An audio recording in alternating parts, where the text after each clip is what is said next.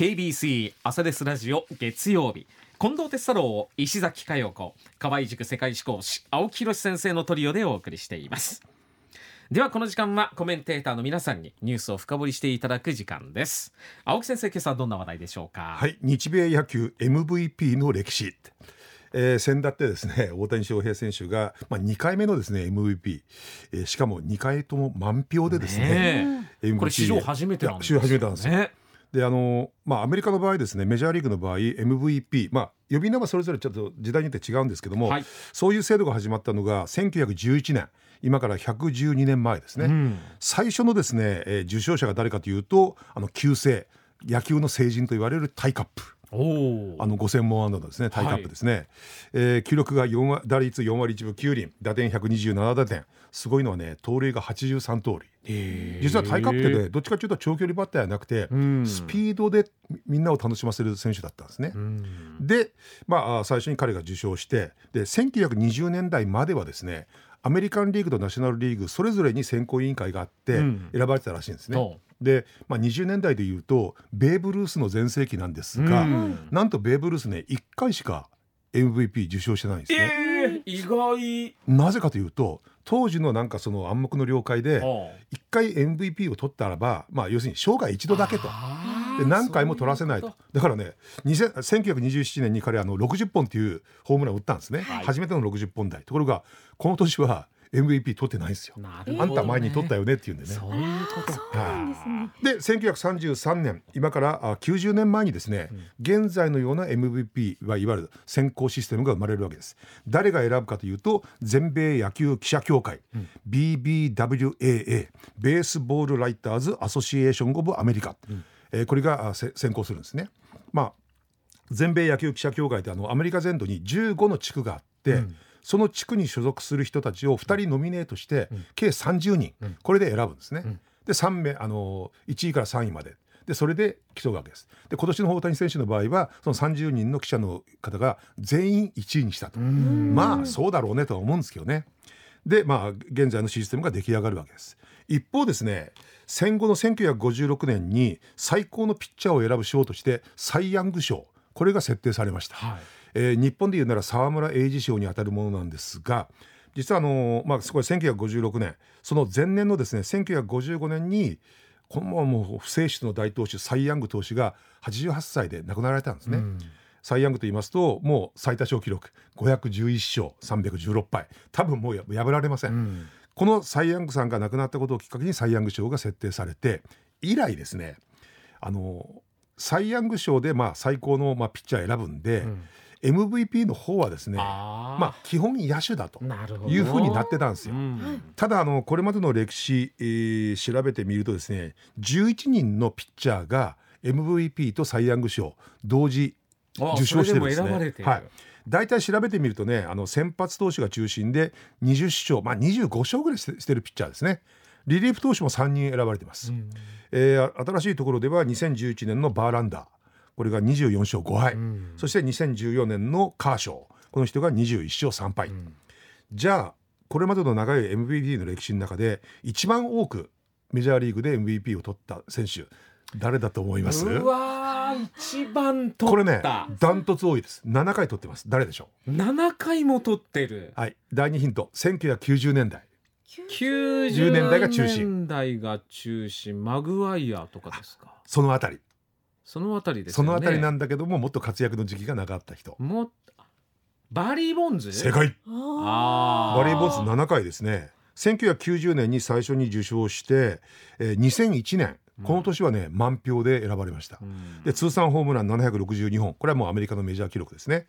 そして2001年には、まあ、その満票で MVP 取った時、うん、この時は73本打ちました、ですがバリー・ボンズ選手今に至るもですね野球殿堂入りはしてない、うん、なぜかというとどうも筋肉増強剤を使ったというですねえー、そういう噂が絶えなくて。そうでしたね、ね、あの裁判では無罪になったんですけどね、うん、なったんですけども、まあ、現在も至るもですね殿堂入りはダメと、うん、ちなみに3回あ7回の次3回なんですよ。3回取った人が10人いて例えばジョー・ディマジオ、うん、あのマリリン・モンローの元旦那さんですね、あとザ・マンと言われたスタン・ミュージュアルえー巨人の星というねアニメの中にも彼の逸話が出てくるんですけども、うん。それからあ新しいところではアレックス・ロドリゲス、うん。プーホルスそれから、えー大谷選手の同僚であるマイク・トラウト、うん。これは3回ですね。で2回受賞した人が22人でその最後の2回受賞者が、まあ、大谷選手だったわけですね。ごい、はい、で満票で受賞した人はこれまでの歴史の中で9人。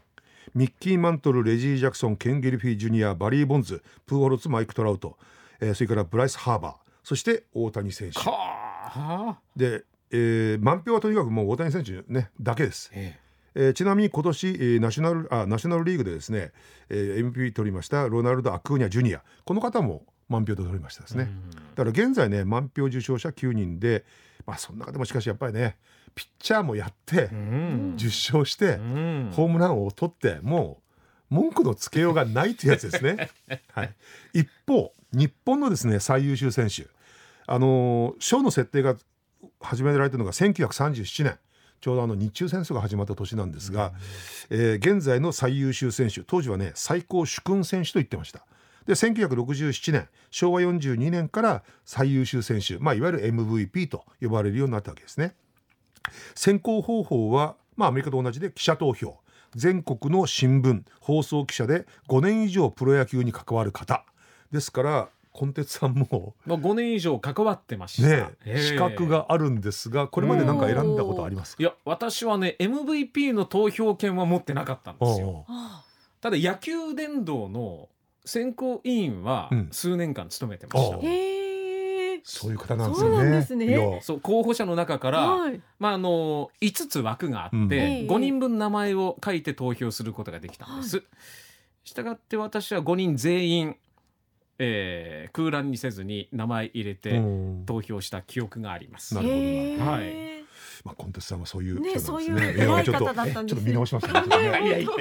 一応ね一応そうなんですよ。はあえでその日本プロ野球の歴史の中でうん。受賞回数ナンバーワンこれは予想つくんじゃないですか？い、MVP、はい MVP9 回取ってます。ダントツです。多分はい私はあの人かなと思いますがおっしゃってください。いいですか？うん王会長。はい正解。あそうですねー大貞治会長9回ですね。え石崎さん違った？いや、長嶋さんかな長嶋茂雄さんかな。第2回あ第2位がねはい。5回取った方これ2人おられて、うんそのうちの1人が長嶋さんですね。もう1人は私の大好きな野村克也さん。あこの2人がね5回取ってらっしゃいます。で3回取った方が5人いて川上哲治それから元南海あの南海ホークスの監督でおられました鶴岡和人さん。うん。そして、えー松井秀喜。うん。そしてイチロー。そしてもう一人誰かというとこれピッチャーで唯一なんですね。ピッチャーで唯一3回取った、はい。ピッチャーで。MVP、はい、稲尾さんも2回です。え稲尾さんも2回なんですよ。でピッチャーで3回取った人。松坂投手。違います。パ・リーグですけど違います。パリーグ。うん、ダルビッシュ。違います。ダルビッシュもね2回だったかな、うん。マー君。